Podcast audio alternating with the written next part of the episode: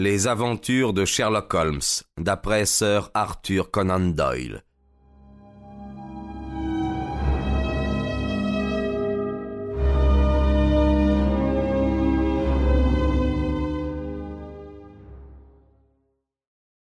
Au cours de ma longue et intime fréquentation de Sherlock Holmes, je ne l'avais jamais entendu faire allusion à sa famille, et presque jamais à son enfance. Cette réticence de sa part avait renforcé mon impression qu'il était un peu en dehors de l'humanité, au point que, parfois, il m'arrivait de le regarder comme un phénomène unique, un cerveau sans cœur, aussi dépourvu de sympathie pour les hommes qu'il leur était supérieur en intelligence. Si son antipathie pour la femme et son aversion à se faire de nouveaux amis étaient caractéristiques de sa nature impassible, la suppression absolue de toute allusion au sien ne l'était pas moins. J'en étais venu à croire qu'il était orphelin, sans parents vivants, quand un soir, à ma grande surprise, il se mit à me parler de son frère. C'était un soir d'été, après le thé, et la conversation intermittente et décousue, après avoir passé des clubs de golf aux causes de variations dans l'obliquité de l'écliptique, en était en fin de compte venu à la question de l'atavisme et des aptitudes héréditaires. Il s'agissait, dans notre discussion, de déterminer dans quelle mesure un don remarquable, quel qu'il soit, chez un individu, était imputable à sa filiation et jusqu'à quel point il était dû à son éducation première. Dans votre propre cas, dis-je, d'après tout ce que vous m'avez dit, il est évident que votre faculté d'observation et votre facilité particulière de déduction sont dues à votre propre entraînement systématique. Jusqu'à un certain point, répondit-il en réfléchissant. Mes ancêtres étaient des propriétaires campagnards qui paraissent bien avoir mené la vie qui correspondait naturellement à leur état. Néanmoins, cette façon d'agir, je l'ai dans le sang et elle peut venir de ma grand-mère, qui était la sœur de Vernet, l'artiste français. L'art dans le sang est susceptible de prendre les formes les plus étranges. Mais comment savez-vous qu'il s'agit de quelque chose d'héréditaire? Parce que mon frère Mycroft le possède à un degré bien plus élevé que moi. C'était là un élément nouveau pour moi. S'il y avait en Angleterre un autre homme qui possédait des dons aussi remarquables, comment se faisait-il que ni la police ni le public n'en eussent entendu parler? Je posais la question en insinuant que c'était la modestie de mon compagnon qui lui faisait reconnaître son frère comme supérieur. Holmes se mit à rire de ma suggestion. Mon cher Watson, dit-il, je ne saurais être d'accord avec ceux qui rangent la modestie parmi les vertus.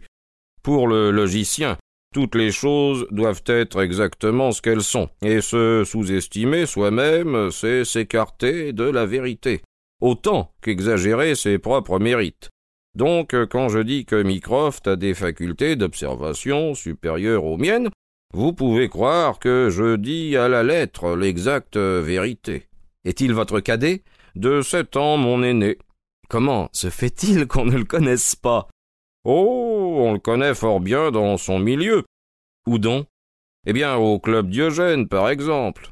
Je n'avais jamais entendu parler de cet établissement, et mon air sans doute le disait, car Sherlock Holmes sortit sa montre. Le club Diogène est le plus étrange de Londres, et Amy Croft est un de ses membres les plus étranges. Il s'y trouve toujours de cinq heures moins un quart à huit heures moins vingt. Il est maintenant six heures. Si donc par ce beau soir une petite promenade vous disait quelque chose, je serais très heureux de vous présenter deux curiosités. Cinq minutes après, nous étions dans la rue et nous nous dirigions vers Regent Circus. Vous vous demandez, dit mon compagnon, pourquoi Mycroft n'emploie pas ses dons comme détective? Eh bien, il en est incapable. Mais je croyais que vous aviez dit. Non, j'ai dit qu'il m'était supérieur pour l'observation et la déduction. Si l'art du détective commençait et finissait dans un fauteuil, mon frère serait le plus grand expert criminel ayant jamais existé. Mais il n'a aucune ambition, aucune énergie. Il ne s'écarterait même pas de son chemin pour vérifier ses propres solutions, et aimerait mieux passer pour avoir tort que de se donner la peine de prouver qu'il a raison. À maintes reprises, euh, je lui ai soumis des problèmes, et j'y reçu une explication qui, par la suite, euh, se révélait exacte. Et malgré cela, il était absolument incapable de faire ressortir les points pratiques dont il faut être en possession avant de pouvoir porter une affaire devant un juge ou un jury. Ce n'est pas sa profession alors. Non, nullement. Ce qui est pour moi un moyen d'existence constitue pour lui la plus pure marotte d'un dilettante. Il possède un don extraordinaire pour les chiffres, et il appure les livres de plusieurs administrations gouvernementales. Mycroft, qui demeure dans Pall Mall, fait un tour par le coin de Whitehall tous les matins, et il le refait dans le sens inverse tous les soirs. D'un bout de l'année à l'autre, il ne prend pas d'autre exercice, et on ne le voit nulle part ailleurs, sauf au club Diogène, qui se trouve juste en face de chez lui. Alors, ce nom ne me dit rien. Bien, rien d'extraordinaire à cela.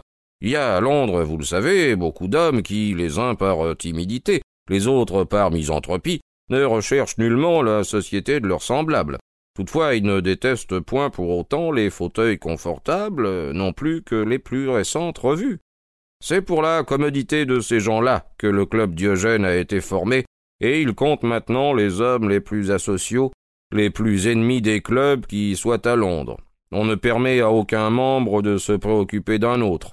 Sauf dans la salle des étrangers, il est interdit de parler, dans quelque circonstance que ce soit, et trois infractions à cette règle, si le comité en est informé, peuvent entraîner l'exclusion du bavard. Mon frère fut l'un des fondateurs, et j'ai moi-même trouvé dans ce club une atmosphère éminemment sédative. Tout en bavardant, nous avions atteint Palmal. En débouchant par le haut de Saint James, Sherlock Holmes s'arrêta devant une porte à peu de distance du Carlton et, en me rappelant de ne pas parler, me conduisit dans le vestibule. À travers les vitres, j'aperçus une vaste et luxueuse salle dans laquelle un nombre considérable de messieurs étaient assis çà et là à lire les journaux, chacun dans son coin. Holmes me fit entrer dans une petite pièce qui donnait sur Pall puis, m'ayant quitté une minute, il revint avec un compagnon qui, je le voyais, ne pouvait être que son frère. Mycroft Holmes était beaucoup plus grand et plus fort que Sherlock Holmes.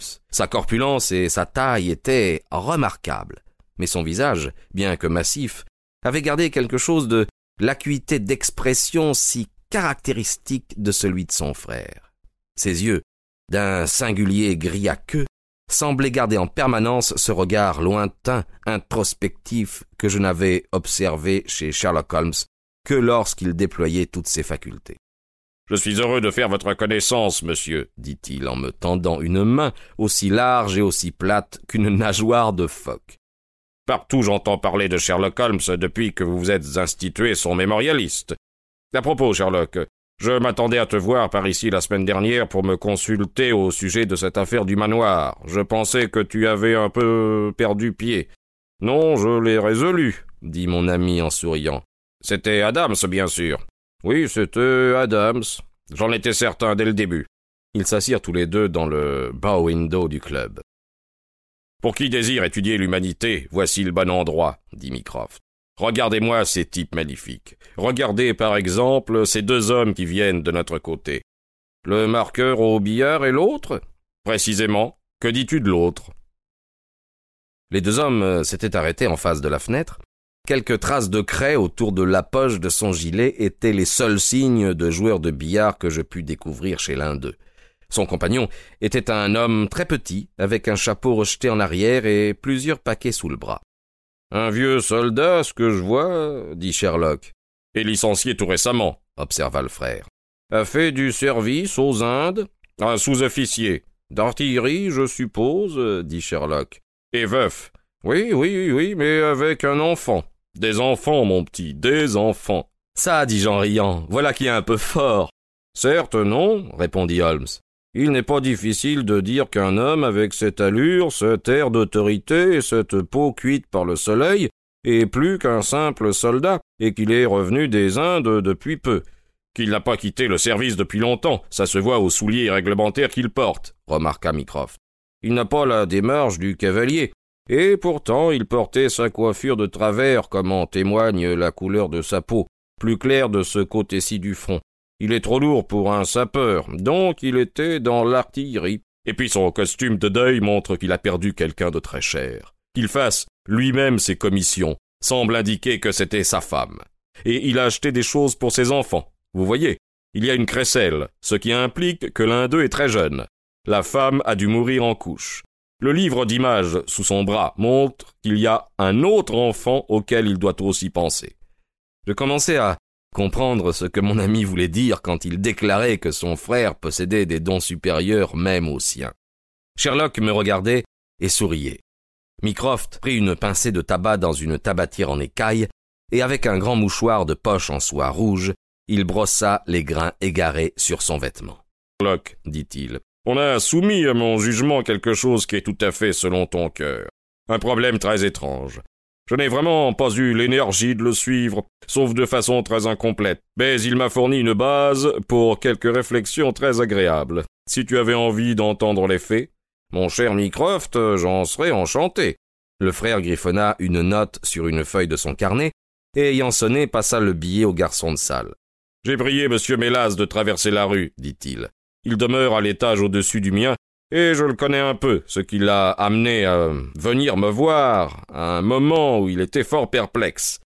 Monsieur Bellas est grec d'origine, je crois, et c'est un linguiste remarquable. Il gagne sa vie en partie comme interprète auprès des tribunaux, et en partie en remplissant le rôle de guide auprès des riches orientaux qui peuvent descendre dans les hôtels de Northumberland Avenue. Je crois que je lui laisserai raconter à sa manière sa très remarquable aventure.